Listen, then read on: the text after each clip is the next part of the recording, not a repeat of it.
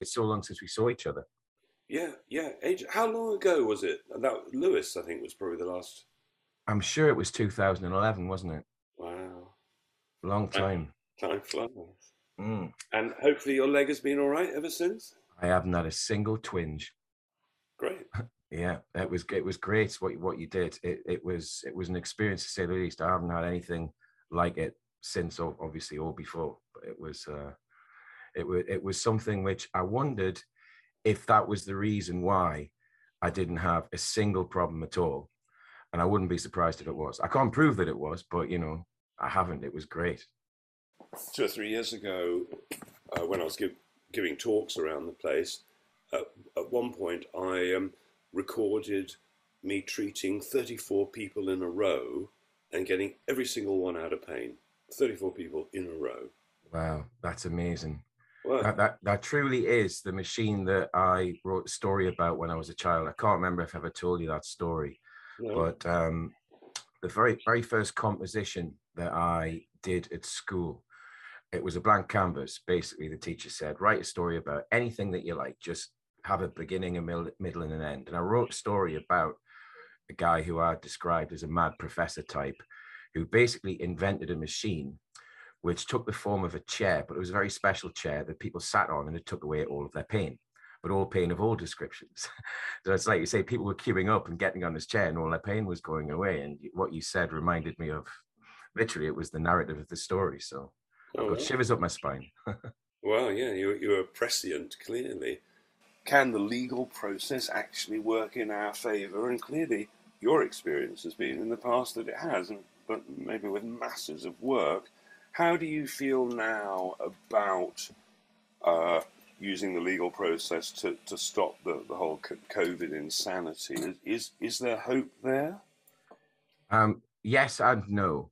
And um, it's not an easy question to answer, but it is a very pertinent one that is being asked by a number of critical thinkers currently who've witnessed for themselves the same things that myself and Michael O'Dara, Tom Crawford, and many others on the front line fighting mortgage fraud since pretty much 2008.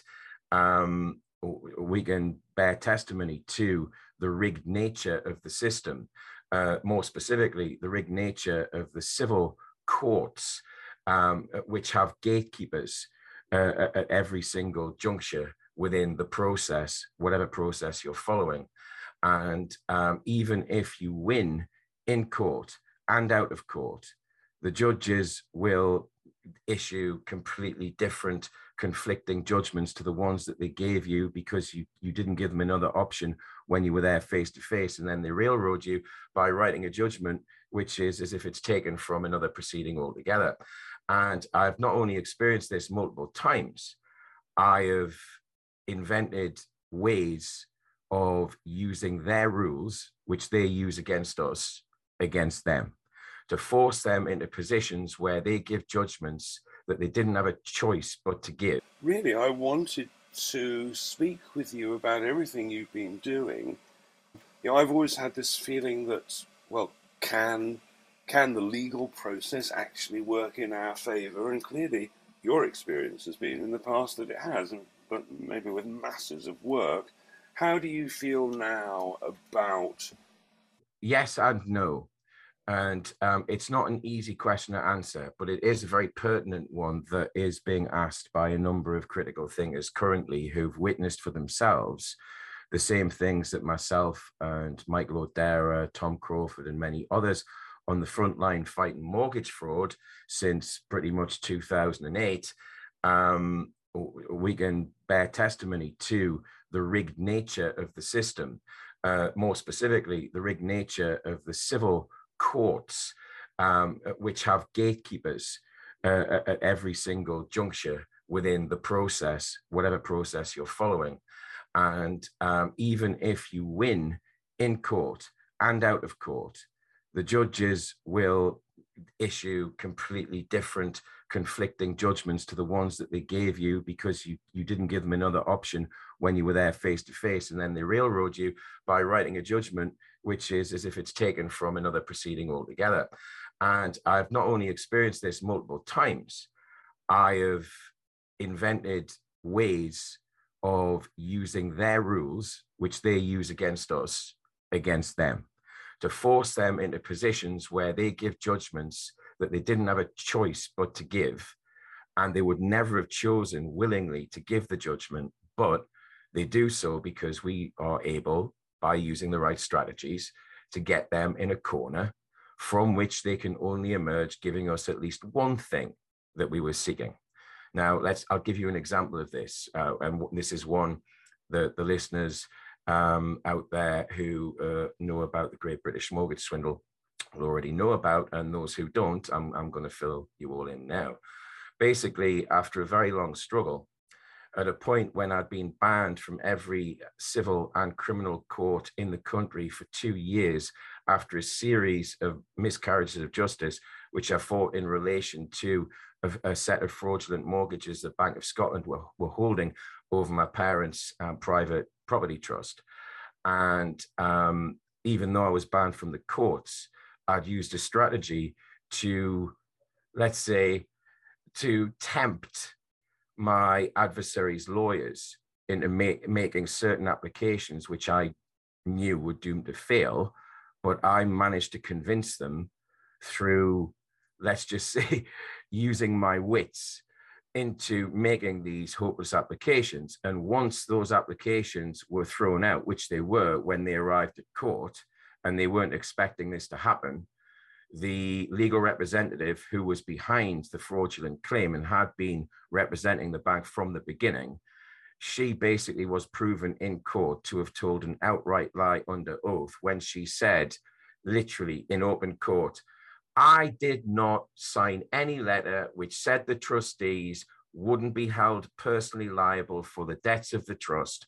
And we'd let her believe that we didn't have a copy of that letter because we asked that she disclosed it to the court and she assumed that we didn't have a copy. And then my dad, who was in court representing himself for the very first time in the High Court because I wasn't allowed to be there, he held up the letter in question signed by that solicitor and said, What? This letter. And of course, the woman in question not only had kittens there and there on the spot, she left the case that day and six weeks later, she'd emigrated to Sydney. Wow. That's how you win. Very good. And but at the same time, sorry, just to fill out the rest of, of that question, the answer to that question. The the difference between being in a situation like that, a war of attrition in the civil miscarriage of justice system, you you don't win because judges hand down a just verdict or because you win with substantive argument backed by evidence and the law. Oh no you don't win like that. You win by being more clever than they are in the way you strategize your plan to obtain victory in the situation we found ourselves in during covid 1984 there have been many claims that have been made in the civil system uh, uh, from the very beginning of, uh, of which I have said publicly, it's a waste of time based on the experience that I've had and so many others that literally it, it, it, the, the, victories that we have through war of attrition in that system are so few and far between. It's very seldom worth making even a single application. And yet there have been many thousands, tens of thousands, if not hundreds of thousands raised for proceedings, which in my view never had a chance of succeeding. So I completely understand why people would ask the question in relation to the private criminal prosecution that I'm running in the criminal domain against the Midazolam murderers, which of course we can talk about in more detail. But I understand why people are raising the question oh, well, Michael, is that not just the same as going into the civil system and expecting a just outcome? And the reason why the answer is no is because in the criminal system, when you are alleging an indictable offense, that means an offense that someone can be sent to prison for a substantial um, term for. And uh, when you are alleging a serious crime, that automatically means that it can't be dealt by the magistrate's court. It has to be dealt with by the most senior district judge, who used to be called a stipendiary magistrate, the most senior district judge available when the charges are laid before the court. Now, in our case, what this means in words anyone can understand is there's only one individual, be they male or female, who we have to convince that we have enough prima facie evidence, not only for the case to proceed, but to convict before a jury. And those last words are the most crucial that I've just said before a jury. That there are so few incidences that, that I've been able to find of any occurrence which amounts to a jury being rigged. I've looked, I can't find any. No one's ever come to me in the time I've been doing this, which is getting on for 15 years. Nobody has ever come to me with a story about they they were railroaded by a jury. However, I've got hundreds, if not thousands, of stories that I can recall from people who had no connection with each other, who've been shafted by judges in the civil system. There have been people who've been shafted on appeal in the criminal domain. There's no doubt about that. There have been rigged verdicts where the evidence was falsified and someone was sent down uh, when they were innocent. Guildford 4, the Birmingham 6, I could go on. But when a case proceeds as a private criminal prosecution without the Crown's involvement, and it gets to the point where a judge has to simply say whether or not the, the, the case satisfies all of the rules, I can say, hand on heart, that we have the opinion of the most senior Crown prosecutor in the English speaking world. And those at that level or near that level will know exactly who I'm talking about, but I'm not going to give his name away at this juncture. But in his opinion, the Midazolam murders case has already within it sufficient prima facie evidence to not only justify that this case goes forward, but he's saying that there is at least at this juncture easily enough prima facie evidence to convict on the charges that we've laid. Simultaneous to this happening, we are also in a position where we, we've been recently asked to submit the Midazolam murders evidence that we've amassed to a Met investigation, which Mark Sexton and, uh, and, and some very courageous doctors and legal professionals are involved in. And um, the, the, because of them succeeding in getting a crime number when they laid their evidence and their charges of gross negligence, manslaughter, and murder before the Met, um, the Met were presented with an opportunity that they could have refused to look at the Midazolam murders evidence that we have. They, they, they've, they've described the investigation as an investigation into the criminal allegations against the government in, in terms of their response to COVID 19. And they initially were sent an email by me describing the evidence that we had and also explaining that we had this senior crown prosecutor who was advising us and who was essentially running the legal case. And this is a this particular barrister is a man who has specialized in prosecuting serious crimes and those have often been against people of let's say senior rank and protection within the establishment and um, such is his record that just his name being uttered does put the fear of God up those who know uh, uh, those who know what he is capable of doing in a courtroom. Now, this is someone who never gets involved in a case unless he knows there's enough evidence to win it. And he's already told me privately, and very soon it's going to become public knowledge that this man has not only gotten behind this case, that he may well end up presenting it in court if we don't give it to another barrister, but they will absolutely be at the QC level and no less than that, such is the level that this man operates at. So, what I'm essentially saying to you, Clive, is that with that heavyweight legal opinion behind the email that I sent to the Met, the Met, within a very short period, got back to me And one of the detectives who's already been assigned to the case got in contact with me and asked me to just explain and clarify how exactly the Midazolam murders evidence is linked with their investigation into the COVID 19 response of the UK government.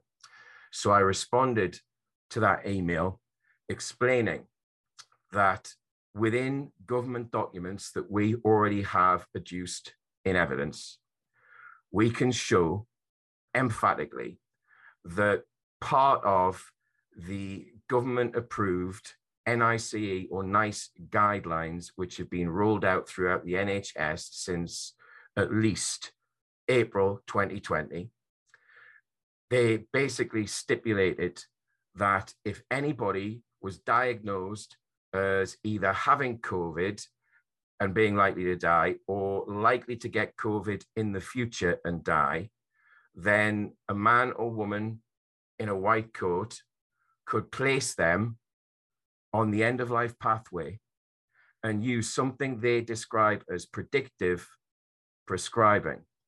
In other words, they can say about anyone who tests false positive, whether with a lateral flow or a PCR test, they can say anyone who tests false positive is now on the end of life pathway.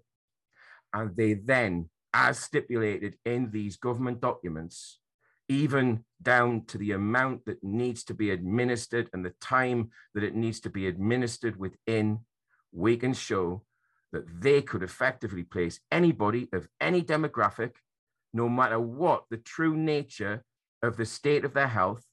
They can place them on the end of life pathway, simply predicting, oh, you're going to catch this and die in the future.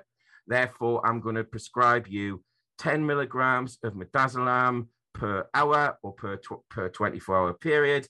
And that will slow down your breathing. And I'll carry on giving you 10 milligram doses until your breathing slows down and ceases altogether. And if you're lucky, we'll give you an opioid like morphine as well, which will knock you out. But we're not going to do that until we make sure that you have signed a do not attempt resuscitate notice. And occasionally, if you don't do that, you refuse to do it, and one of your nearest and dearest refuses to do it, we'll forge the signature and say that you've, you've already done it and kill you anyway. That's what they've been doing, Clive, but they haven't been doing this as a series of one off incidences. They have been aiming during COVID 1984 and perhaps since at least 2016, and we've got all the policy documents which prove it. They have been aiming to manage population by taking out a targeted 160,000 people per year and the, the, the, the very demographics, the supposed, the, the, the ones they call the most vulnerable, the ones they were supposed to be protecting with all of these COVID policies, they are the targeted, targeted demographics for euthanasia, which is a criminal offense, otherwise known as murder in this country. So, how many of the doctors and nurses administering the midazolam are aware of what they're doing? What percentage? I've I've asked that very question of some courageous doctors who've walked away because of what was going on. And what they said, I won't name names, but what they all said in very emotive terms was that what has become apparent to everyone within the NHS with a good heart who got into it for the right reasons, which they all estimate to be around 85%. They are saying that all of the murder with midazolam and morphine and other drugs as well, remdesivir is another one that they use, um, all of it is being driven by a 15% quotient within the NHS that they very tentatively describe as perhaps psychotic or sociopathic. That they are doing this for the greater good, just like the government always says it's acting in the name of the greater good. Just like all of the globalists who've, who've eulogized about population reduction being the number one threat to the earth for decades, if not longer, just like they've done all of that, the excuse that they are using is if we don't do this, the earth is going to die because there's too many people. When the truth is, if people just check the fact for themselves on Google Earth, they will see that they could easily allocate a quarter of an acre to, of land to everybody on this earth, and still you wouldn't fill Australia. Yes, indeed. So, I mean, let's say there are 15% who are psychotic murderers, but the other 85% in the NHS, I mean, they can't be blind to what's going on. They must, they must see it, surely. No, this is this is the problem, and that, that's why um, there are, um, thankfully, so many more nurses and doctors, because we know this, because behind the scenes, that most of them, if not all of them, are eventually coming um, to us and asking if they can help or we can help them in any way. And I can tell you that they're all saying, there's no one, there's no one apart from the people that they wheel in who can't speak the language, qualified in other countries, but you know, they just do what they're told. Apart from those people, most of the staff are in a constant fear of either losing their job or it becoming too much and they have to walk away and they don't know how to pay the mortgage. That that is what they've used against them, that you'll never work again in the NHS if you speak out about what's really going on. You got to keep your mouth shut. And we've had senior consultants anonymously and now publicly have confirmed that this went on right at the beginning at a senior staff level. They were told by whoever was in charge of the local um, health region, they were told that this was for the greater good. They had to keep their mouths shut, and this was government policy, so they couldn't do anything about it anyway. They haven't said that to the less senior staff who are being used mercilessly in, in these murders. And that's why we're urging everybody within the NHS and anywhere else who knows, who's witnessed this, if you now come forward, either to myself, to Mark Oakford, or to David Latey, or any of the existing UCT trustees, and you say that you have evidence that you want to submit to the Midazolam mass murder by government policy case, we will do everything we can to assist. And what I'm also saying to all those people, everyone who works within the NHS who's still there and they know it's wrong, you need to speak out now because this is going to court. Whatever the rigged system does, in the words or paraphrasing the words of Lord Denning, when the justice system fails to deliver justice to the people, the people will create their own remedies and solve the problems themselves. So if there's any shenanigans, as we've had to deal with before in the courts so many times, if there's anything, any big obstacle that is placed in a way that we can't obliterate by employing some kind of appropriate strategy, there will still be a trial by jury and there will still be a justice of the peace who is willing to issue the arrest warrants and the search warrants that we have already asked a criminal court to issue. Now, at this present juncture, because let's just say that since the winter solstice, since the 21st of December 2021, there has been a completely different energy on these shores. And so many people have, have, have contacted me and expressed the same palpable feeling that the British people really are in the process of rising up and saying, no more of this shit, not while we're here. And there's no backing down on this. So, everybody who was in any way to this moment in time being complicit in these most heinous of crimes, you need to stop now and speak out, approach us, and offer to assist in giving us evidence. Otherwise, I can't promise you that further down the line, when all of those who have collaborated with this genocidal government policy, when all of those people are held to account as collaborators, I can't promise you that the people won't demand the most harsh of penalties if you're found guilty. So I'm, I'm asking you from the bottom of my heart for everybody's children. Stop taking part in this now. Speak out now. Don't forever hold your peace. Speak out before it's too late because we're coming for them all. So at the end of the video, we'll give all the all your details. But just for now, in case people don't have time to listen to more than this, can you give them the contact that they should write to, email, whatever, to to register what's going on? Uh, well, uh, unfortunately, I get so many thousands of emails that it's very difficult for me to keep on top of mine at all. Um, so basically, what I'm saying is that there are there are many social media contact points to get to either myself or Mark Oakford or David Latey or to a UCT trustee. And the best way to do that is if you simply subscribe to the Bernician website and you uh, and you once you get uh, your subscription confirmed if you then reply to the email that you've received from the site reply placing in the subject header in, in all caps um, evidence for PCP. If you place that in the subject header, it will be found and we'll get back to you as soon as possible.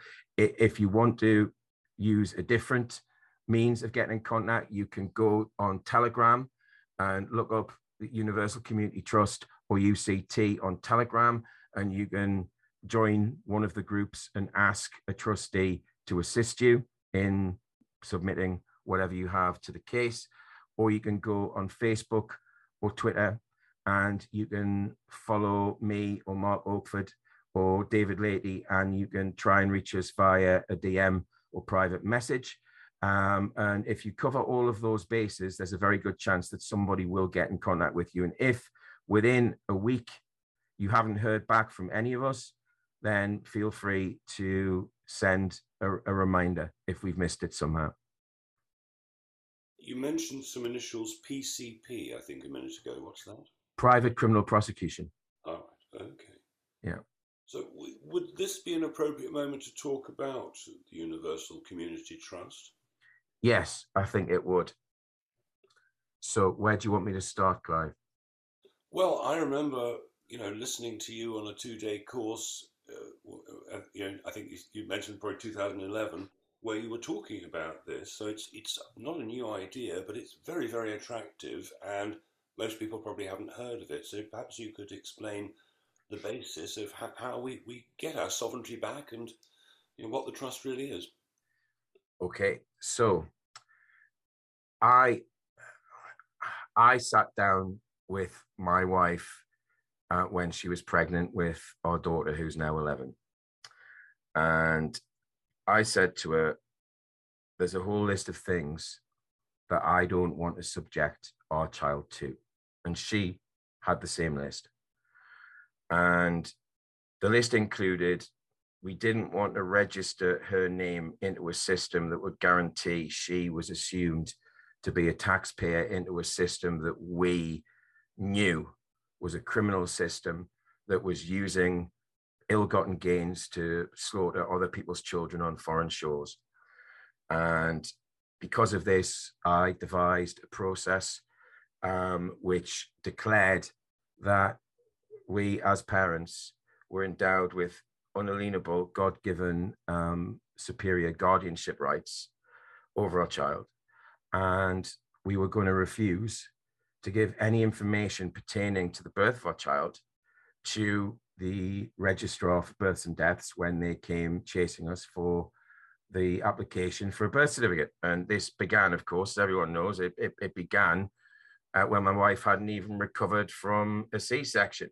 You know, they, they brought the bloody form, and I'm saying, no, no, you won't be, you won't be um, requiring any of this. And I took it away and I, I got rid of it. And um, then they started chasing, and within a few months, it didn't really take that much, but no one had ever done it before. Um, so there was a little bit of resistance from the registrar uh, and his solicitor. But in the end, after threatening to um, issue legal proceedings against us, and after we responded by saying yes, if you if if we get the maximum fine imposed for refusing to register, we will, under protest and duress, pay the fee, which would be six pounds at the time, I think it was. It might have even been lower. And um, we never heard back from them. But the last thing they said was, you won't get a passport. But we'd already put in an application for a passport. And when I rang up the passport office after they initially said that they couldn't process the application because she didn't have a, a birth certificate, I told them that she was entitled to a passport by the virtue of her British nationality alone, and that we had supplied them instead with a doctor's letter from our local GP confirming that she had been born at a certain time and place. And that was all they required to process the form. And she went and checked, came back and said, Yep, you're absolutely right. Very sorry. And what transpired as a result of that, it took a few years. But as a result of that, there were so many people within the system who not only respected the position that we'd taken, they wanted to help other people do the same.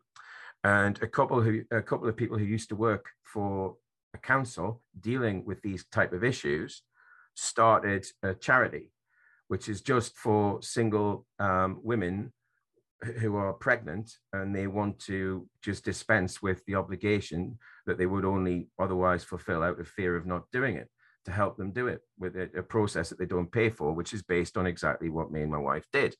So that was the first thing we, that we knew, and, and it, it, had a serious consequence because the representative of the local government, the council, um, came around to do an inspection just to make sure, you know, we weren't doing anything, um, anything immoral or any or, or, or the like. And um, when she came around to visit our two year old daughter opened the door to her and said, Come in, Gillian, why don't you come in and have a cup of tea?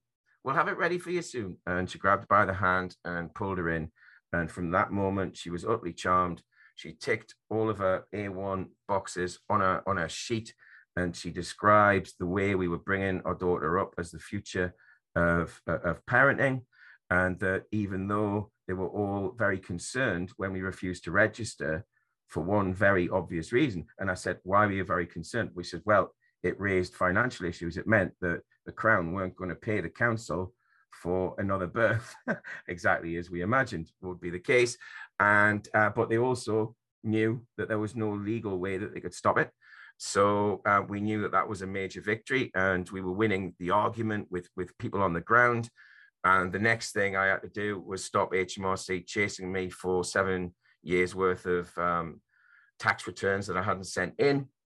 And um, I made a declaration basically revoking my uh, my registration as a taxpayer. Now that obviously brought on a fight with HMRC and their lawyers, which lasted a little over six months, a little more than the one with the registrar. But in the end, the head of legals at HMRC, who was dealing with it, had to concede that I had every right to cancel my registration as a taxpayer, especially because they couldn't prove that I'd ever consented to be registered as such, because they just assumed it through my registration. So instead of issuing the court proceedings that they threatened, they cancelled my um, tax ac- accounts and they returned a rebate that I didn't know I was due for around about 140 quid and when and that victory came just after my, my daughter was born and it, was at the same time i'd already uh, developed a remedy in 2019 that was discharging fraudulent cre- credit cards um, in, in, in the millions in this country, which became known as the three letter process. And uh, lots of people ripped it off and, and, and charged people for it. But it was always available via my websites for free. And um, because of this, I ended up in a position where I thought, right, okay, so if I've successfully taken on the crown twice and won, if I've successfully taken on three credit card companies and won, the big issue for most people in this country, whether they know it or not, is that the edifice of the financial system in this country and right around the world as dictated by the City of London, which is a euphemism for the Rothschild cartel, that the foundation of what they've built is fraud, but more specifically, mortgage fraud. If you take away the amount that they make from mortgage fraud from the major financial institutions in this country, they would all go bankrupt overnight because they don't have any other income except from fraud. And when I saw that that was the case, um, I met other people such as Mike Rodair and Tom Crawford and others um, who, who were fighting against mortgage fraud, both in and out of court and on the streets trying to stop unlawful evictions. And I got obviously very heavily involved in that from the beginning. And I ended up, up fighting Bank of Scotland um, in the case that I was alluding to before. And I saw that the entire system, if it crumbled because we exposed the mortgage fraud, then we'd need something to replace it with. Otherwise, there would be chaos. Not anarchy. Anarchy isn't chaos. Chaos is when there is no structure or infrastructure to hold everything together. And everything is set up for those who are seeking ill gotten gains at the expense of everybody who expends their sweat equity till the day they die for very little in return, only to have most, if not everything that they that they work for stolen from them, sometimes including their life itself. So I saw early on that we needed a new infrastructure. And I saw an interview from the 70s with an American intellectual called Buckminster Fuller.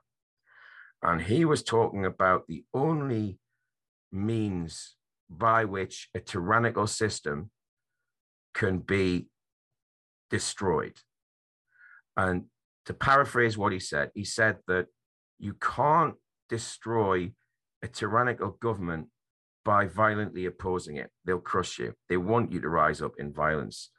So the only way you can actually make that system that they operate within completely obsolete is to build another advanced system that makes it obsolete because everybody wants to join it when the moment in time comes. And we came to the moment in time during COVID 1984, but the foundations of UCT were laid in 2011 and 2012. Because what I did was I created, I granted into existence a trust called the Universal, um, the, the, the, the community of, of self realization. And this was to bring together like minded people who all wanted to find a way to start again. In other words, to be the, the nation builders in new micro nations that we were going to declare as autonomous, independent, and sovereign on these shores and elsewhere. But we needed a legal mechanism by which, or, or, or which we could use to hold it all together and to prevent any interference whatsoever from any government or institution on the earth. And it was at this point that I saw once we brought together a hardcore team who became the UCT founders, I saw that what I needed to do was to create the type of international treaty that brings new independent sovereign nations into being, such as the, the, the treaty or treaties that brought the, the new territory in the former Yugoslavian territory into existence, and in many other, other places throughout history.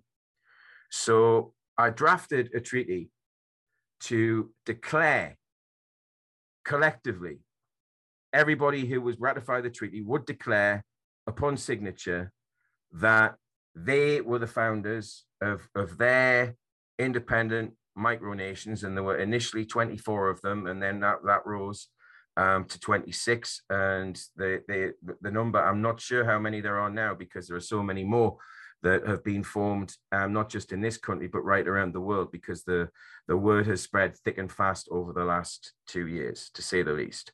But anyway, before we come to that part of the story, on the summer solstice 2012, uh, the treaty that I drafted, I called it the Treaty of Universal Community Trust. And what it established when it was ratified on that day, on the summer solstice 2012, by those 26 founders of those sovereign micronations, we created a jurisdiction within which we would operate and live our lives and build our communities. And that jurisdiction is also called the jurisdiction of Universal Community Trust. And what it allows is it, it not only allows, it facilitates the independent infrastructure of community being controlled from the ground up by the people, the a new financial system to build that infrastructure, including its own currencies and its own marketplace that's separate from every other marketplace.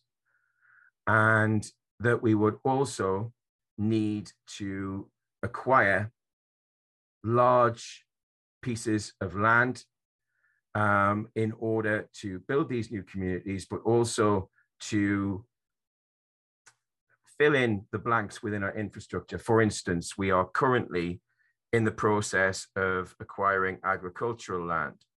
We are also in the process of acquiring land that can be converted for other purposes, but nothing that is done by anybody who stands under the jurisdiction of Universal Community Trust, nothing that any of us do can contradict any of the terms of the UCT treaty.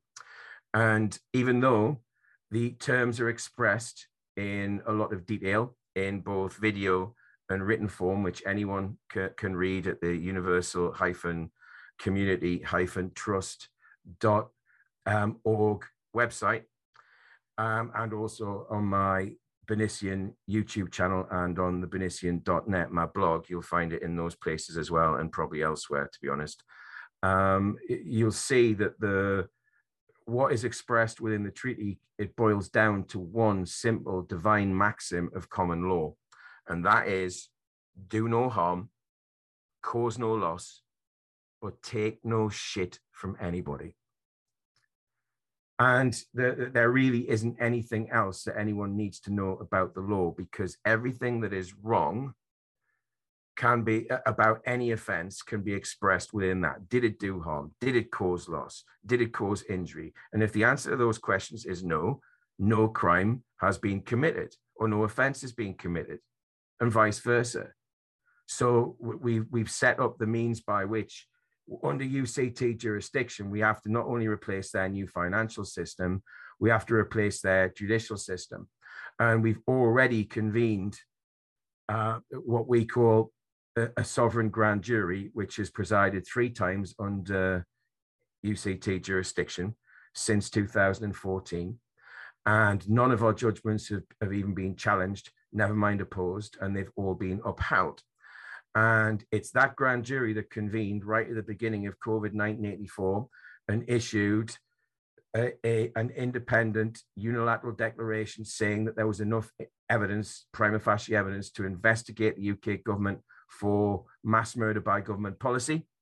And we've conducted this investigation. That is myself, David Latey, a former CID uh, fraud investigator and murder investigator, and I, along with um, a, a Scouse polymath who's done such an incredible job on putting together years worth of work on data that should have taken a team of a dozen, at least a year to put together, and, and he's done it all himself.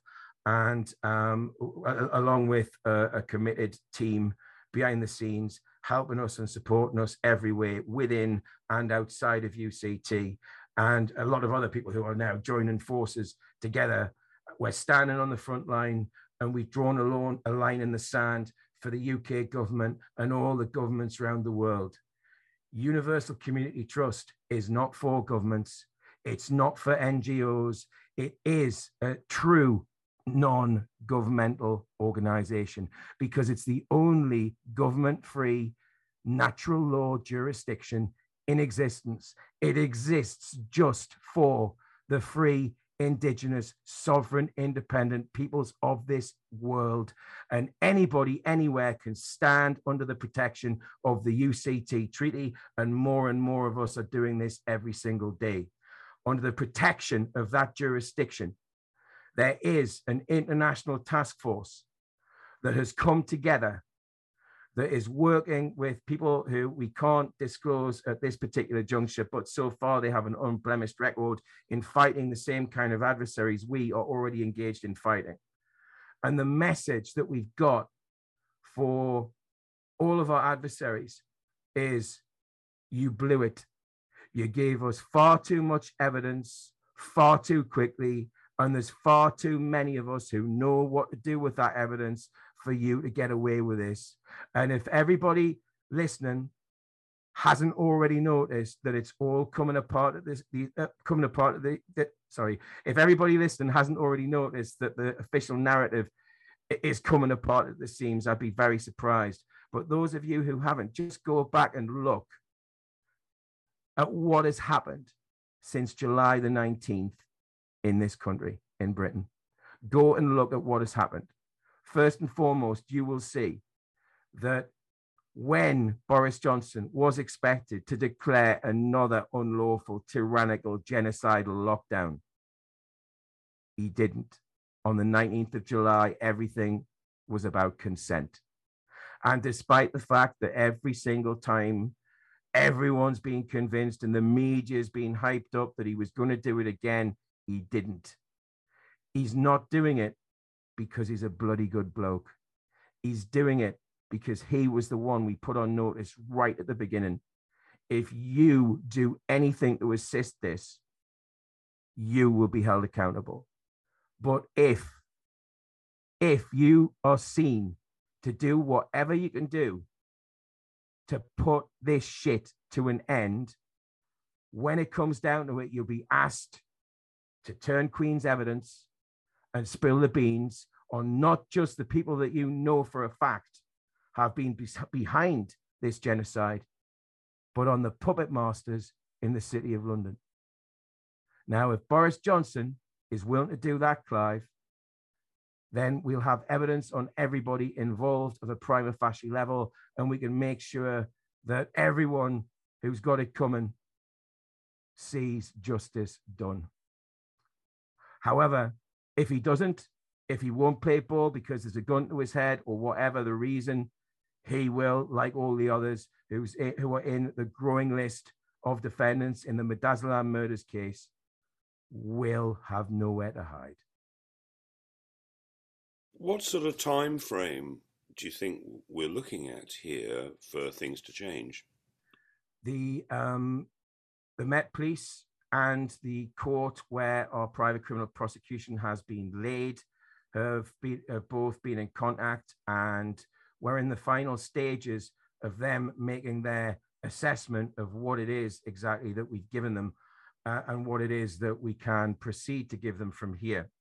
Now, if, as we expect, because of all the noises that are being made behind the scenes, if, as we expect, the PCP, the private criminal prosecution, moves forward and the warrants that we're seeking are issued, or even just summonses for the defendants that we've named, if that happens, it'll be almost certain that the Met Police will have, if they haven't already decided that they're going to proceed uh, by adducing all of the evidence of Midazolam murder that we've got for them as a direct response to COVID by the government. If they if they hadn't haven't already decided to do that, I'm pretty certain that when the PCP moves forward, not if, when it moves forward, they'll have no choice. However, the fact is, it does appear, and I can't say too much about it, but the communications that I've received so far have been nothing more than, or nothing less than an indication that it, at least on the surface, it appears like the investigation is moving forward in the way that we'd intended it to. So until I know anything different, Clive, I'm going to give them the benefit of the doubt. I mean, the the corruption is so deep. Uh, could they just not hold it up forever? The reason why they can't hold it up forever is because um, we are only prepared to wait for a certain amount of time. I'm not going to say how long that is, but a reasonable amount of time. It, it, it, under under their procedures, a reasonable amount of time is a very short period, a matter of weeks. So we've already been waiting a matter of weeks, and there's maybe a couple more weeks that we'll wait uh, before we attempt to apply any kind of pressure for it to move forward. However, when we do, we'll make it plainly obvious to whoever we're dealing with that this moves forward one way or another. because it isn't. Let's just say it's not just at one court where we have this evidence. So it's moving forward one way. I do, do apologize. That's my Jack, Jack Russell Tyke. He's probably barking because there's someone at the door. So we'll have to press pause. I'll be back in a second.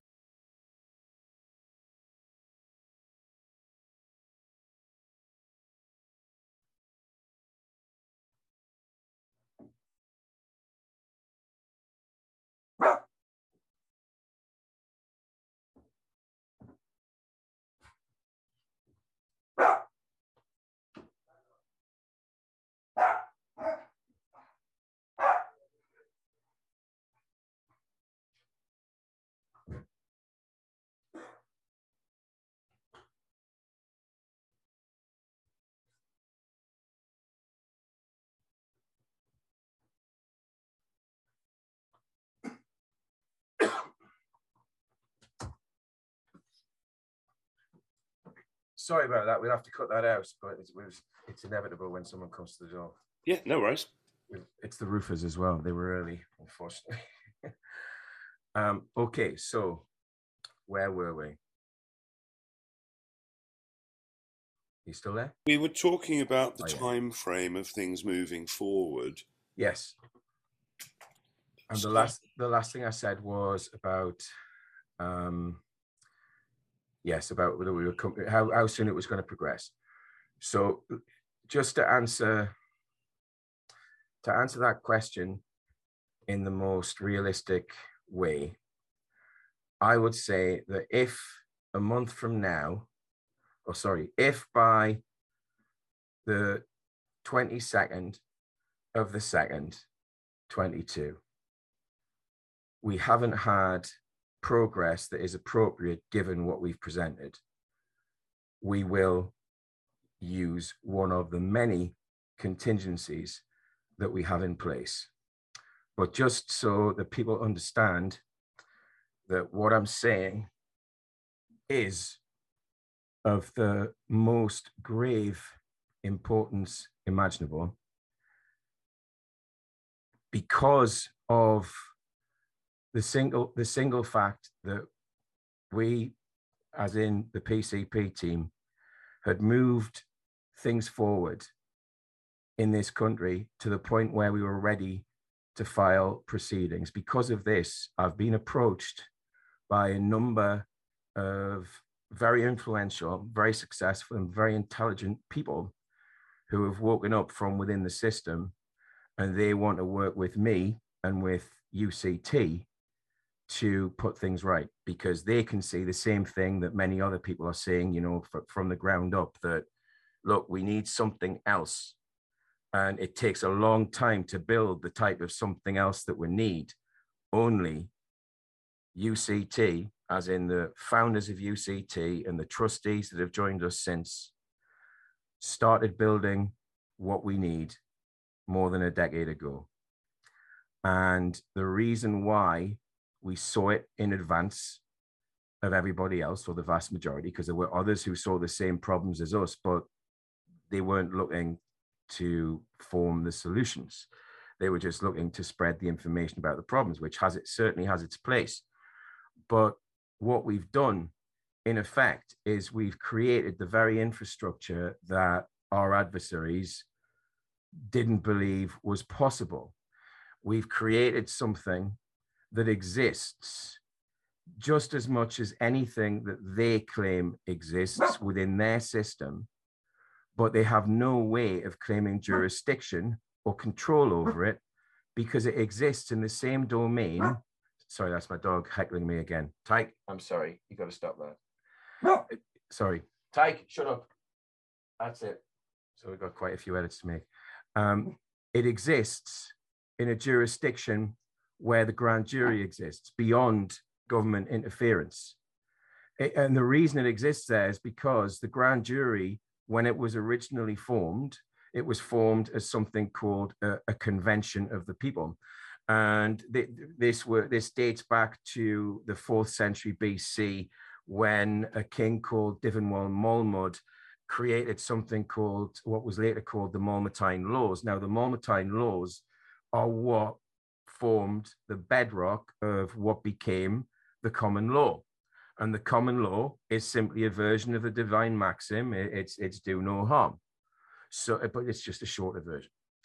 And um, the the point I'm making is that we saw that for us to be able to to to do everything the the people forming new sovereign independent nations needs to do, we actually had to provide ourselves with absolutely every part of it so that there's no claim can be made from any other national jurisdiction. So, for that reason, we have created two currencies UCT token and UCT cash. UCT token um, can be used pretty much anywhere where you can use any other cryptocurrency to acquire other cryptocurrency, and it will one day in the near future be spendable on a card that you can use anywhere. UCT Cash is unique because that's the official currency of Universal Community Trust that can also be used in a cash form and will always be used in a cash form whenever necessary and appropriate. Now, the reason why these two cryptocurrencies, which have been initially built on the Ethereum blockchain and then migrated to the Polygon network, the Matic network. Um, th- th- these two currencies are unique in more than one way, but the, the most striking way is that they're both not dependent upon swaps, upon sales, upon market activity. Both of them are created from paper commercial assets. UCT token is created from something called a lien. Now, a lien you can think of in the same way uh, uh or a similar way to a, a, mortgage deed, where it, it, it basically imposes a significant debt upon a party who has committed wrongdoing against the other party. But the, the beauty of a commercial lien process is that it's entirely non judicial under common law. In other words, it doesn't require a judge to give it authority or legality. It's just as enforceable as any order of any legitimate court, but it's just a completed process rather than an order. Now, these liens are once they're perfected, which takes 90 days to go through the process. And again, that process, you can look it up, the, the, the lien process or 101 mortgage fraud, commercial liens, look up any variation of, of, of that um, at thebernician.net and you, you'll find what I'm alluding to, the entire process. I think there's two processes there.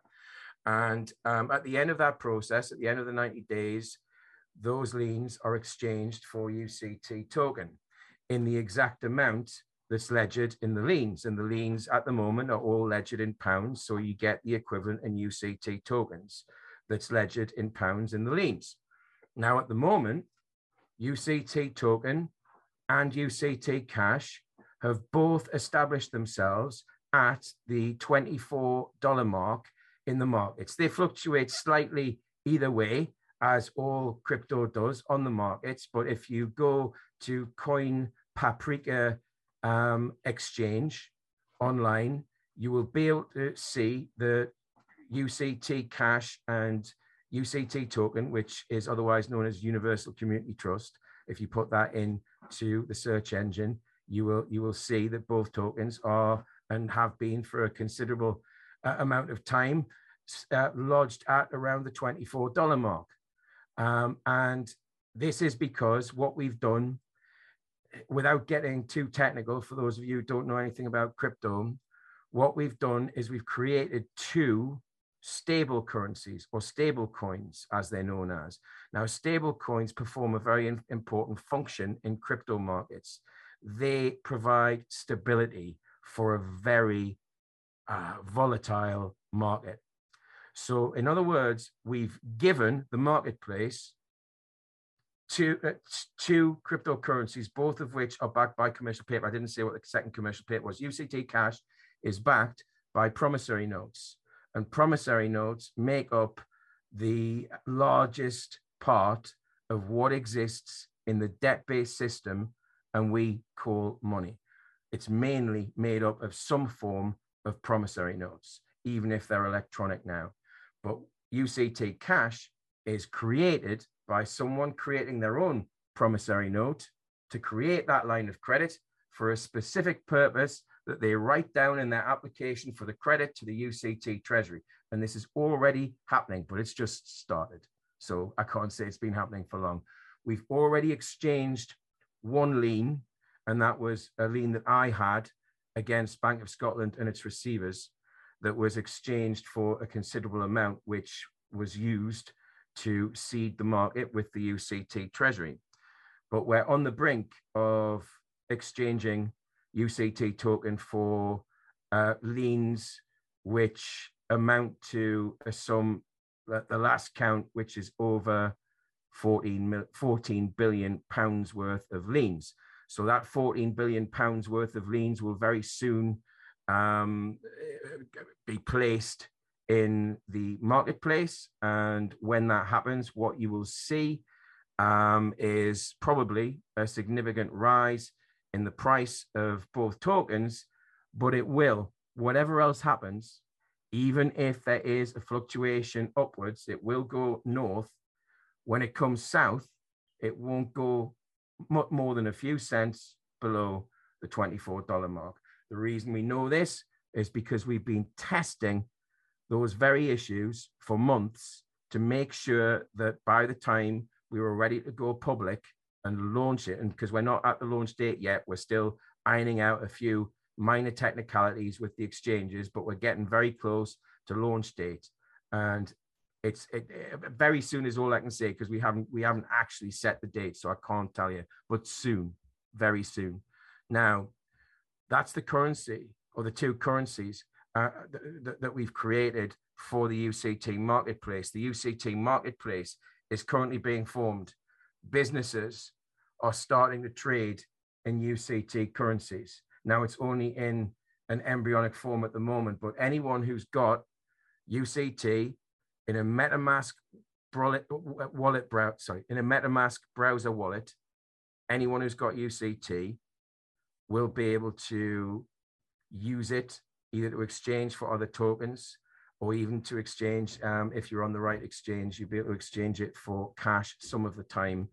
But once you've got a, a wallet and you're able to use it, you will be able to pay for anything that's in the UK, the, the UCT marketplace with the UCT currencies, paying in the UCT currency to another UCT currency wallet that's selling you the product or service. Now, as I say, this is in it, we're in the embryonic stages of doing that, but in essence, what I'm saying to businesses out there is UCT companies will still have the ability to operate as limited liability companies, but they'd all be able to create their own lines of credit without incurring any debt to pay their operational costs and we'll incentivize them by giving, and this is to everybody, everybody who comes into the UCT marketplace and starts using our currencies will be given very regular and very generous rewards for taking part and helping us build this new system because we need it. We absolutely need it. Now, if you imagine this, Clive, if everybody that you pay money to every month was doing it in the UCT network and marketplace. there would be no taxable event created anyway, so it's tax exempt. It's peer to peer, so it's secure. There's nobody in the middle robbing your data. It's it's just between you and the other party, and taking off all of the takeoffs that everyone has to suffer from governments all over the world and other agencies who become third party interlopers. Take all of that away, and you can see how we're incentivizing businesses to start doing business under UCT jurisdiction. And it's as simple as drawing up or redrawing up your articles of association with a simple declaration of an amendment that having had a meeting of the directors, you are declaring that you are striking out from the original articles all references to UK law and you are operating solely under the jurisdiction in a limited capacity in the same way as before in that respect, but you are operating under the jurisdiction of Universal Community Trust. And there's nothing legally they can do to stop that happening. Nothing. And if everybody did it, they're finished. Right. I'm sorry, I've got to stop again. There's someone at the door. I've got to I've got to speak to them. Sorry, Clive. Okay.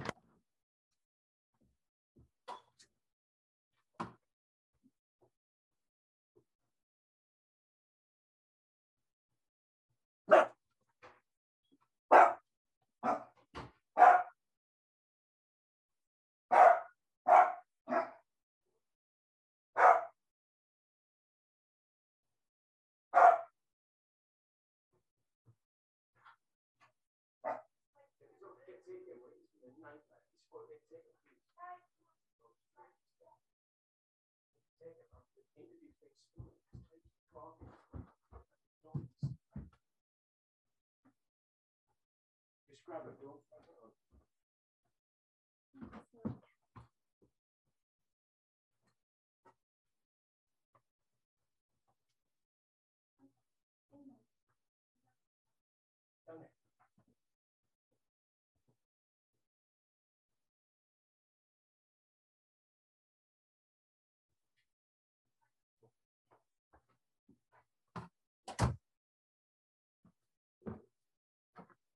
I'm sorry, it was the dog barking at the roofer on the roof.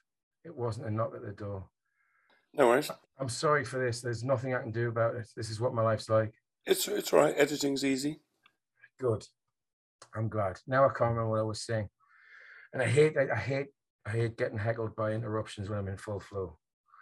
Well, um, what it seemed to be coming to was a bit like you know when the introduction of cryptocurrency started uh, at the beginning. You know, I, I felt wow, this is just fantastic because we can change currencies on governments, and governments won't be able to play the game, and they won't be able to pay anybody anymore.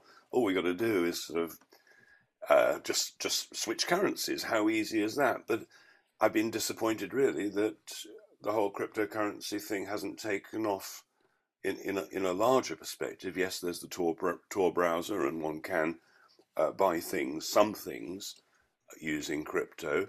You know, is it realistic that we, there's an that that this sort of currency idea can actually take off big time, and you know, will people get to hear about it? Is it possible to really spread the message and, and make this change before you know totalitarianism is completed?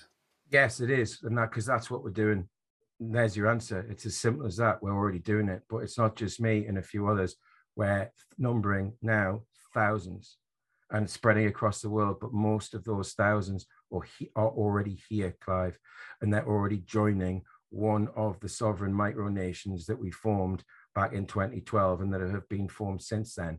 The reason why it's it, people are struck with cognitive dissonance as to how you know we could possibly pull off replacing their currencies with our own that are tax exempt and free from their interference. And the only reason that people have cognitive dissonance is because it's never been done, not like this.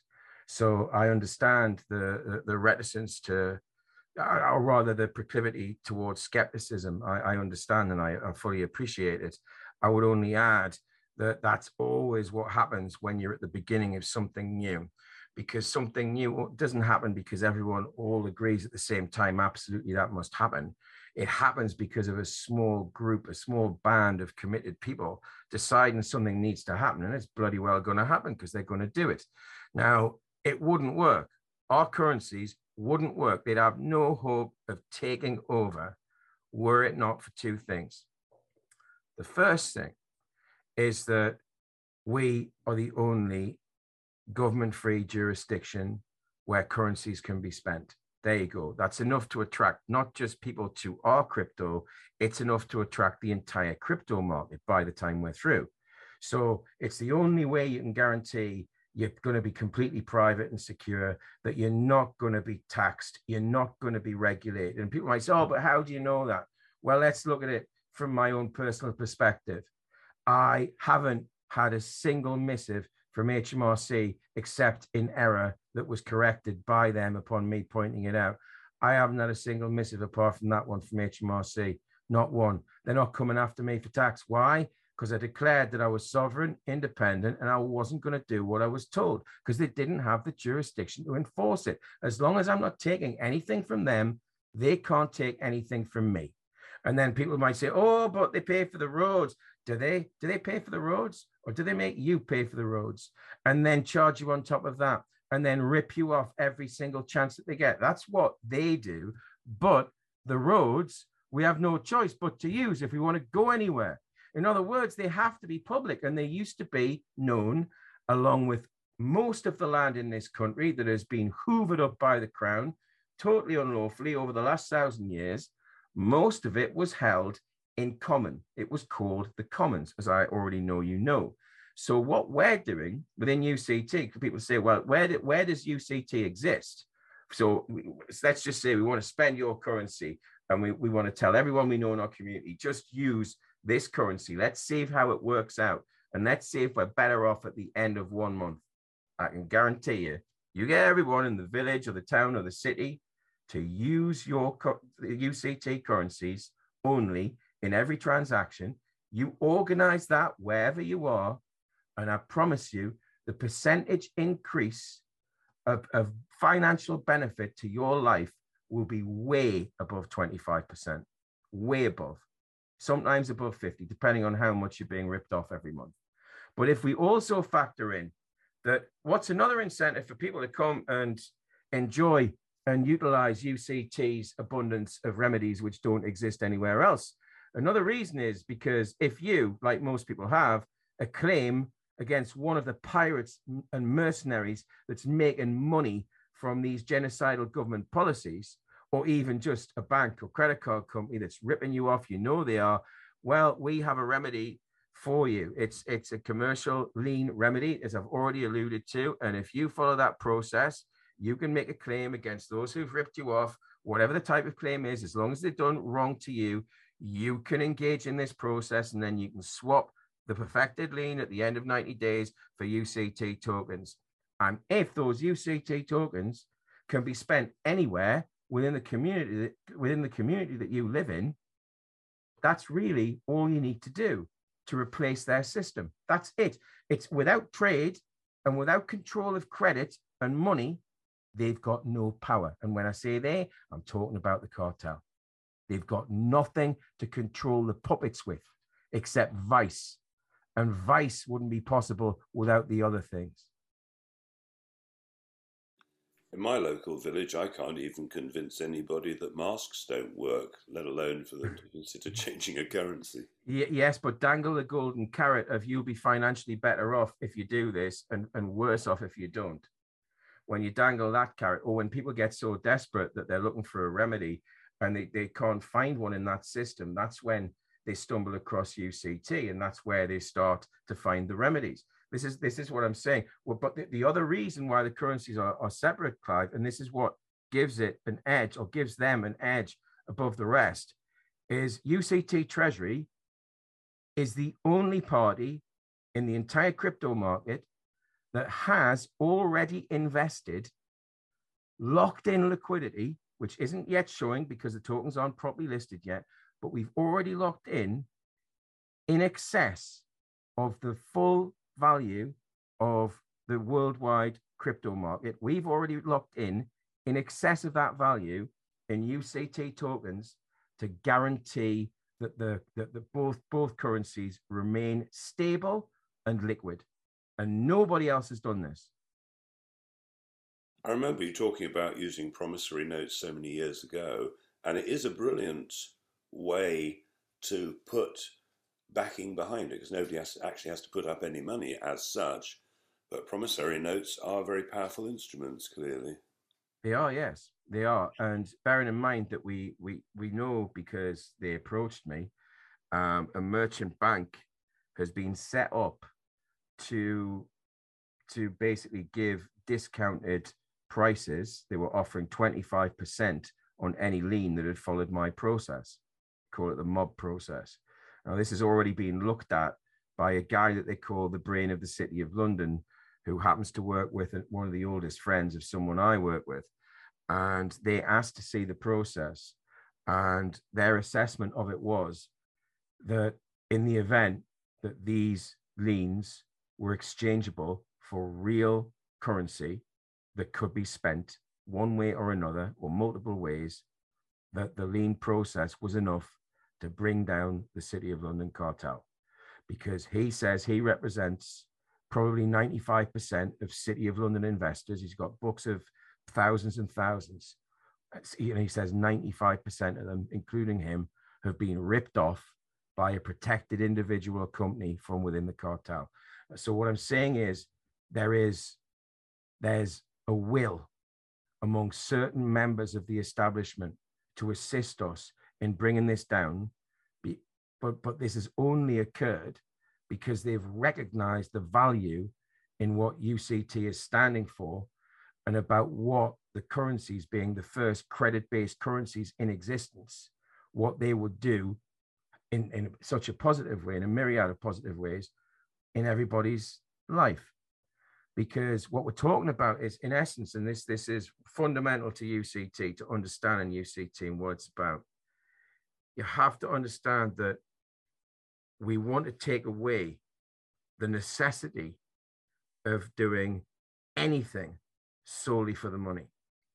We want to make the motivation or help facilitate a situation where everybody of any age can choose to do something with their life for the benefit of others, no matter what it is, as long as it doesn't cause harm, they can do that. And we don't see why mankind should remain the only creature on the earth that pays for its very existence. So we want to take the control that's that's been in the hands of the banksters for thousands of years, a debt-based system set up deliberately to fail and make sure no one is ever affluent except the ones they handpick and we want to create the opposite of that, where the control of credit is in the hands of the individual, and all they have to do is abide by the rules, which are simple to understand. Don't do anything with the money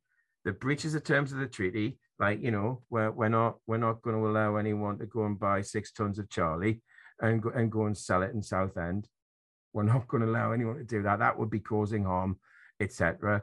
But at the same time, we're not going to say that a plant that is capable of growing in any in any area of the world we're not going to say that that is anything other than something put here by the creator which no one can criminalize so so there are there are a myriad of ways in which we can look at it but from every single angle it's about the individual taking responsibility for their own life and putting things right within their family, within their community, so their family is protected um, in terms of property, but also in terms of legal protections under a trust system, which works very simply.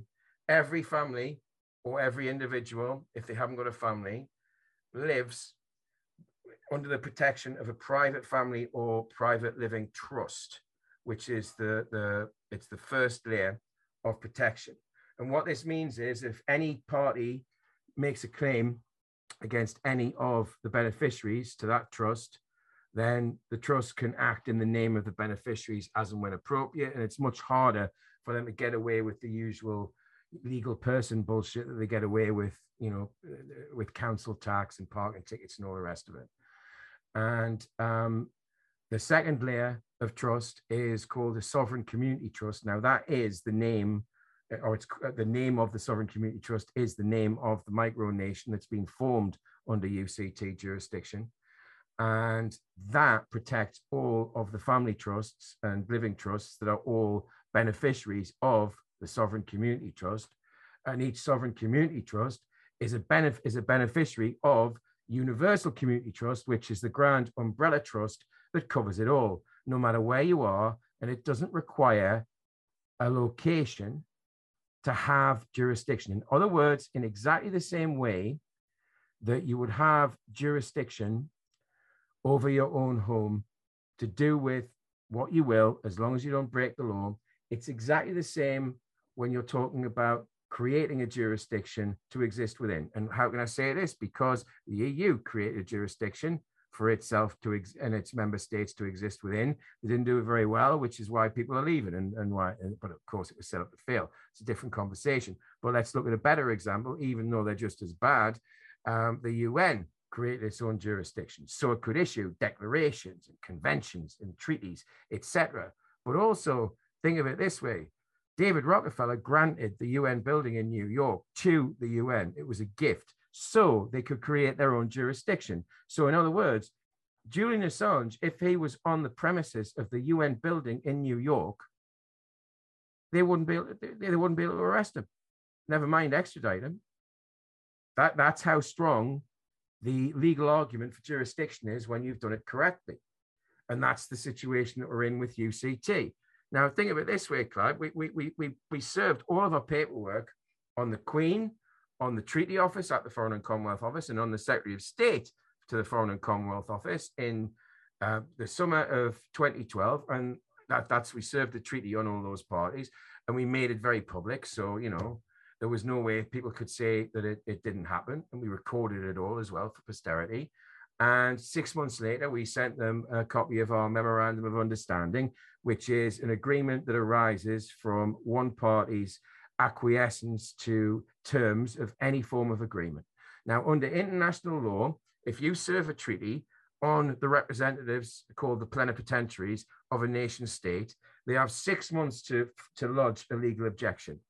But if the terms of that treaty have a direct impact upon that nation state, and of course, we were saying this is what we're going to do within what you call your nation state, and we're saying it's within our within, within our micro nation states, and they didn't object to it because it was watertight legally, and they had six months to object to it. And when we issued that memorandum, we laid out the terms of what the Crown agreed to at the time. And remember, 2012, they agreed to it, agreed to this and that is that the trustees of UCT, under the protection of the treaty, would do everything that was required to end every form of genocide and fraud and terrorism done by government and other parties worldwide. That it's the protective jurisdiction under which we can do all of our business, and all we've got to do is transfer from one jurisdiction to another. It's very simple.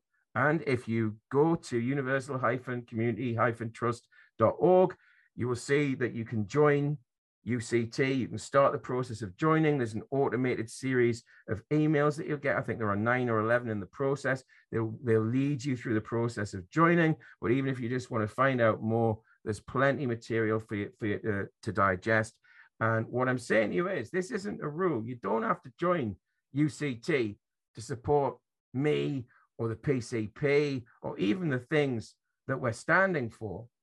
What I'm, what I'm saying to you is that UCT is currently the only properly developed infrastructure that is ready and waiting and purposely built for the purposes of replacing this corrupt, crumbling system of ill gotten gains, persecution, and genocide. So, have you got some big names behind you, you know, like famous people who could, when it's ready, uh, present this to the world? Yes. uh, and I can't, I'm not going to name names and put pressure on them, but they know who they are, and their number is growing every day. Um, there, there, there are a significant number who've been following and sharing my work since the beginning of COVID 1984 who didn't know about me before, and there are some who did and have been following me for longer than I knew about uh, for a long time, and I didn't know about it until recently. Now, but it's not just those people. We're talking about high profile doctors, lawyers, barristers, academics of all descriptions, writers, singers, songwriters, producers, filmmakers, and, and ordinary people from when I say ordinary, I'm talking about the people that you can rely on when times like these come. The people from working class communities who always are willing to give more than they ever receive if they know it's the right thing. All the good men and women, finally, they're stepping forward because just in case anyone listening doesn't already know, that, that even though the government claims there are 5 million unvaccinated people in this country and they're blaming us for all the problems. The real reason is they're so desperate that we're onto them because the real number of unvax never had a single shot is 23 and a half million according to the office of national statistics and if you factor in those that the government in accordance with the new definition of vaccinated, the ones that they've added on to that number take it to 35 million. So if 35 million are unvaxxed in this country, who's in charge? The unvaxxed. Well, the outcome. Yeah, I wish more people knew uh, that number uh, because um, uh, it's super important that people un- understand there's way more kickback than is apparent. Yes, there's there's no doubt about that whatsoever. So, to put um, things in perspective, would it be appropriate for you to talk very briefly uh, about mortgages and, and, the success that you've had there? Yes, of course. Um, uh, the the the, be- the best way for anyone to understand um, what I've come to learn from my experience battling Bank of Scotland um, in a case that was that, that, was called Bank of Scotland v Waugh and others, and that's Waugh W A U G H. Um, basically, uh, I spent nine years alleging mortgage fraud against Bank of Scotland. I had multiple cases thrown out as totally without merit by judges who were on the payroll of the bank, shall we say. Um, we we had lies told by multiple executive law firms and barristers again and again. One of whom became a QC as a reward for appearing against me in the High Court on my first time in the High Court and convincing the judge. When it's when it's easy to convince a judge when you're someone like him who gets paid as much money as he as he did for that occasion, it was very easy for him to convince the judge that I was wrong. And the judge later admitted that he, he'd, he'd, realized that he was wrong and I was right, and that the, the mortgages were all fraudulent and the contracts were void. And I said, Well, why the hell didn't you say that in court? Why didn't you go and knock out your own verdict? And he said, Well, let's just say that that wasn't under my control. In other words, he w- was asked to take early retirement when I was asking him and the court to do exactly that. And they wheeled a judge in called Norris, who was one of, still is one of the highest ranking civil judges, and we call him a hitman. He's a judicial hitman. And he completely unlawfully um, made me liable for the costs, the unlawful costs in the case. And he banned me, he was the one who banned me from the course for two years. And what we were arguing, quite simply, was this very, very simple from the beginning to the end. There is no contract containing all of the terms and conditions and the signature of the supposed borrower and the supposed lender, which under a statute, under specifically Section 2 of the Law of Property Miscellaneous Provisions Act 1989, renders a mortgage void in the absence of that valid contract. Secondly, that in the absence of a signature witnessing uh, a mortgage signature, and that is it has to be uh, a, a, a, witnessing the signature at the moment of signature can't be added in a different place at a different time of the signature. In the absence of the witness's signatures on a mortgage deed, that mortgage is void under Section 1 of the Law of Property Miscellaneous, Miscellaneous Provisions Act 1989. So we were arguing that from the very beginning. We were arguing that those arguments even before we realized that there was a statute making exactly the same arguments. So we had them from the beginning. And yet it took for four years, it took four years um, uh, uh, during that ban um, against me going into any UK court for any reason whatsoever, a civil restraint order. Um, my father went in arguing what I'd rehearsed him to say again and again. This piece of paper, as he was holding the, the deed in the air, this piece of paper is a void deed because it hasn't got a space for signatures, let alone signatures of the witnesses. And this piece of paper, which was the contract, doesn't have a signature where the bank's name is written in type for the signature to to, to, to be placed underneath and that didn't happen. So I was there at the time. No one else in this court was there at the time. So none of you have first-hand knowledge of, of the facts, including you to the judge, which means there is no mortgage and the and the, the, the, the claim by the bank for two and a half million is fraudulent, as we've been alleging from the beginning. Now, because right up until that point, no judge had even admitted that the 1989 statute applied to mortgages. They'd all said that that was rubbish. Even Lord Justice Lloyd, in our appeal of the initial miscarriage of justice, he said the 1989 Act didn't apply to mortgages in his judgment. Needless to say, we forced him into early retirement as well shortly afterwards when we made it public about and he was humiliated so he, he took he took an early bath and um, we when we got to the point where Judge Berens, who was the, the particular judge that my dad had to face with that argument, we got Judge Berens in a corner where the only way that he could give the bank a chance to resurrect their fraudulent claim was to admit that the 1989 Act did apply, even though every judge had said it didn't before him. He said that it did which is, is of course exactly what we wanted him to do. What he did with it isn't what we wanted him to do. What he did with it was create another fraudulent mortgage and have it registered at the land registry, even though the land registry had told us already that they admitted that we'd shown them enough evidence to prove that all of the mortgages that the bank had had over all the properties were fraudulent, and we'd proven it. But this judgment stopped the land registry from cancelling all of those fraudulent entries in the register. And that resulted in nine properties being fire sold for an average of 32% of their value. The losses are massive.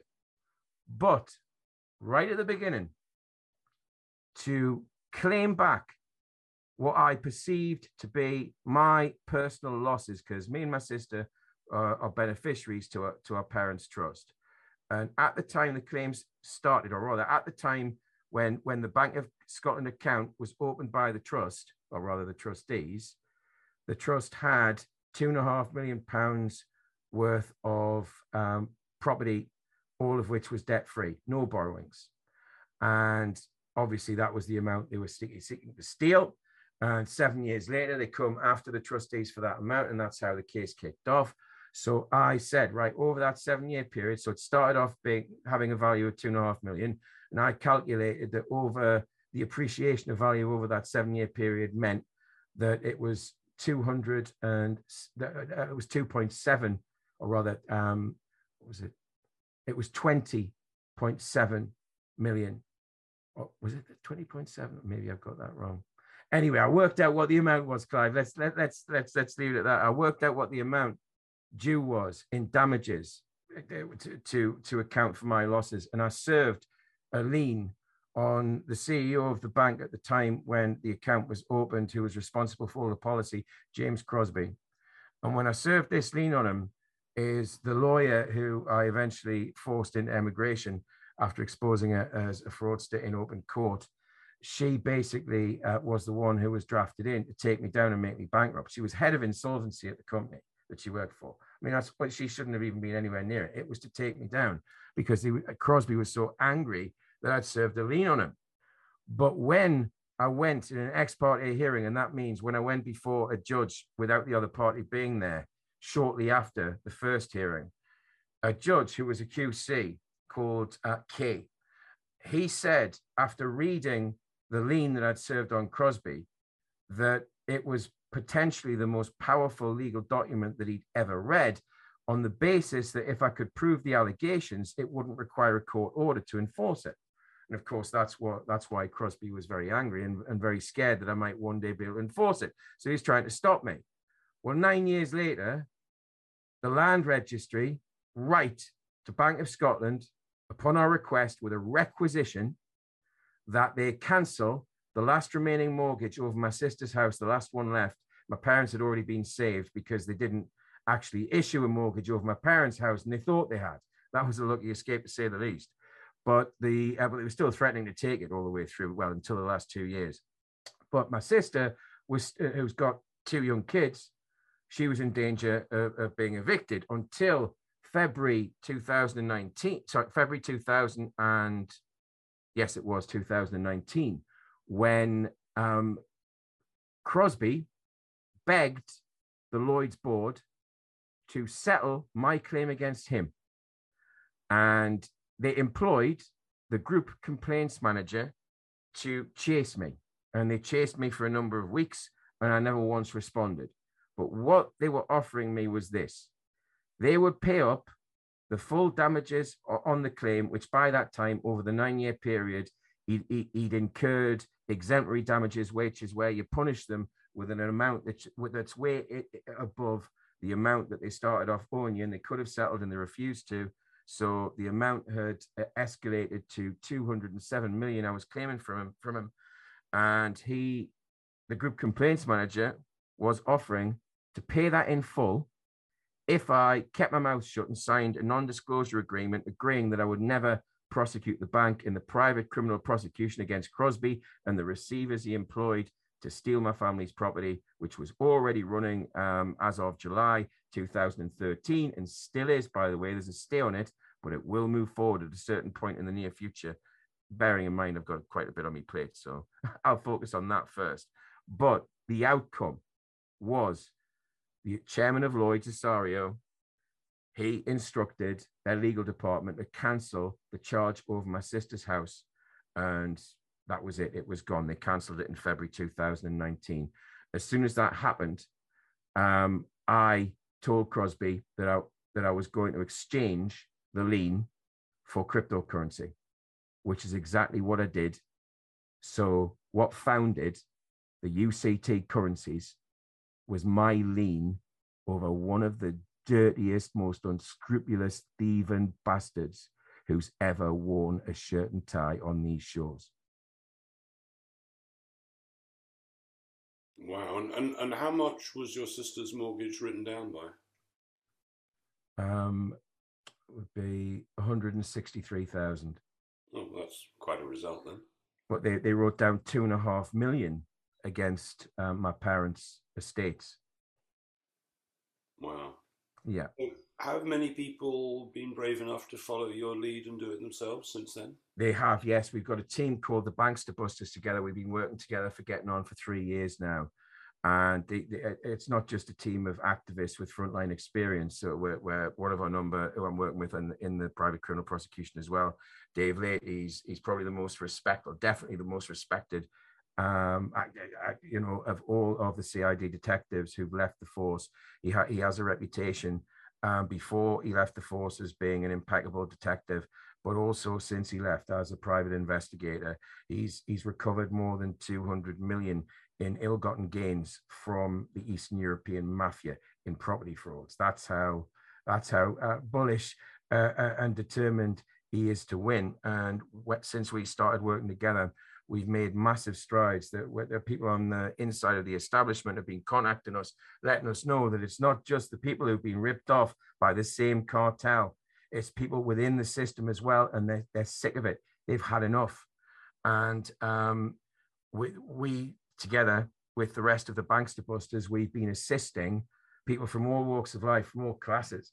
Um, we've been assisting them with their claims, and everybody thus far who we've been assisting who's done exactly what they needed to do every step of the way has held on to their property. And most, if not all, most are still fighting, but there are some that have gone years without even receiving a threat uh, of their property being taken. And there are others who've won in the county court. They've had mortgage possession claims overturned, simply asking them for the documents that we proved in our case were necessary to justify a mortgage possession claim. So yes, in so short. Would, you know, let's say somebody listening to this, they say, "Well, I, have got the time to put put into this." What, what, what's your advice to somebody who, who, who would like to fight this? Is, is, should they do it? Is it you know what do you, what do you recommend? First of all, um, if you go to Bernician.net and look in the sidebar um, on one of in one of the chapters that you, will see in the in the file menu, just click on one of the chapters and you'll see some or any of the, the any of my posts. You'll see a sidebar, and um, in that sidebar you'll see links, including a link to um, the Great British Mortgage Swindle, where you can watch it on Amazon Prime, or you can go to the Great British Mortgage Swindle website and get some links from there. That's the Great British Mortgage Swindle.net watch the film first. That's the first step. Then watch it again. Then, when you've seen it twice, watch it a third time. When you've seen it a third time, then basically you should reach out to one of the Bankster Busters. And again, through the contact details I said before, you can get to us through the same channels. And you can just ask for assistance, put it in the subject header, header seeking assistance with fraudulent mortgage and you, you will get a response as, as soon as we're able. Now, don't think that there's a whole massive team of us doing this as, as a hardcore team, but our numbers are growing every week. So, what I'm saying to you is if you're in that position and you contact us, what we'll facilitate for you is you'll have to put in all the effort, but we will mentor you through the process and we will teach you to do it yourself and to mentor others. We'll also offer you the chance to join our class action to cancel every single fraudulent mortgage in the land registry. And there are 11.2 million of those. And we've already started an action against the chief land registrar. And we've told them if you don't cancel these fraudulent mortgages and they carry on evicting people over them, we're coming after you in the criminal court as well. So I must say, I was very impressed with, with your film, The Great British Mortgage Swindle. Very, very interesting and insightful. Um, Thank you. My understanding is that even with income tax, we're paying it by consent. Um, if somebody was of the feeling, that, you know, that well, the, the government are doing everything against us, not for us at the moment, and paying tax is actually morally and ethically wrong. Um, how how reasonable is it that somebody might be able to check out of the tax system? Um, well, there are a couple of um, people that I know, um, a couple of fellow UCT trustees who have done that, and there are others who are engaged in the process of doing it. And it says it again. The process is on my blog, it and there's a video on it as well, and it, it shows you exactly what I did. You see, I'm not telling people what to do. I'm showing you what I did and, and saying if you do this right, like I did, that's the result you'll get. You have to be prepared to stand your ground on every issue. It's not a magic one. There's no such thing. And if you fear these people, forget it. Don't take on any of these remedies. You will lose, and it'll probably get worse for you. You have to be fearless. You, and if you if you're not fearless and you've got no choice but to challenge people who are ripping you off, then you're going to have to get some courage together. Uh, because when you face them down for the first time, you'll see it's not actually that hard, and you'll see how they're all bullies and all bullies are cowards underneath, and they'll back down when they're challenged sufficiently hard. Yes. Okay, good. Um, let me just ask you a question. It's just in my mind, totally unconnected. Is there any hope for Julian Assange? Um, you see, I think Julian Assange has been used by the CIA, whether he's aware of that or not from the beginning. And um, he is a, a, puppet in all of this. They wanted to establish that they could extradite any journalist for saying anything about one of them. That's what they're trying to establish. That's what the fight is. So it is it, it it is a it is a major fight, whichever way you look at it. But the reason I do think there is hope for him is that there's too many people who support him. There's too many people who know, and there are too many people who already know that the U.S. current U.S. administration, um, whatever you think of the Trump administration, this one is a lot worse by design. And the kind of things that they're doing, the kind of things that they're turning um, into statute law through executive orders is, is all the stuff of tyrannical dictatorships. So literally this is an application by a tyrannical dictatorship to extradite a journalist for blowing the whistle on them. That's what it is. And so there is hope because people know that and they're still fighting in his corner. Whatever the, the, the dodgy court system here says, that doesn't mean it can't be challenged. It can be challenged. And, you know, I haven't got, I don't know enough about it to know exactly what the challenge is, but I do know that if you're relying on legal professionals to get you out of a legal situation as high profile as this one, there's almost no chance that every single legal professional involved has been bought. There's almost no chance that they haven't been bought. Yes, yes. Okay. Um, is there anything more that we should be discussing that we haven't covered already? I'm sorry, I've got to just get this phone call off. Okay, no worries. Um, no, I think we should wind up because um, I've, I've got to take my daughter to her uh, martial arts class. Well, fantastic. Thank you so much, Michael. I mean, fantastic information as always. And uh, I wish you luck with everything you're doing. And, you know, I have uh, incredible admiration for what you've been doing over the years. And I wish you every success in the future and love to speak to you again when you get through to the next stage. Yes, I'd love to, Clive. And it would also be great because I, I, release my content on all, all, the interviews I do on my own channels, as you know. Could you send me the uh, the, the, file when it's done? Is that yeah, all right? Absolutely. And then it'll get to a. We'll, we'll probably double the amount of people that will see it. I've really enjoyed, as as when we met. I, I, I've really enjoyed talking to you. Could have got. It went on longer than than I than I'd anticipated, purely because it's so easy to talk to you. So thanks very much. It's been very enjoyable. Well, thank you so much. All the best, Michael. Oh, yes. And before I go, thank you so much for the package that you sent me. It's been great. Wonderful. Good. Thank you. Very kind of you. Excellent. All right. Lots All of love. Lots of love. Yeah. Cheers, Craig. All the best. Bye-bye. Bye.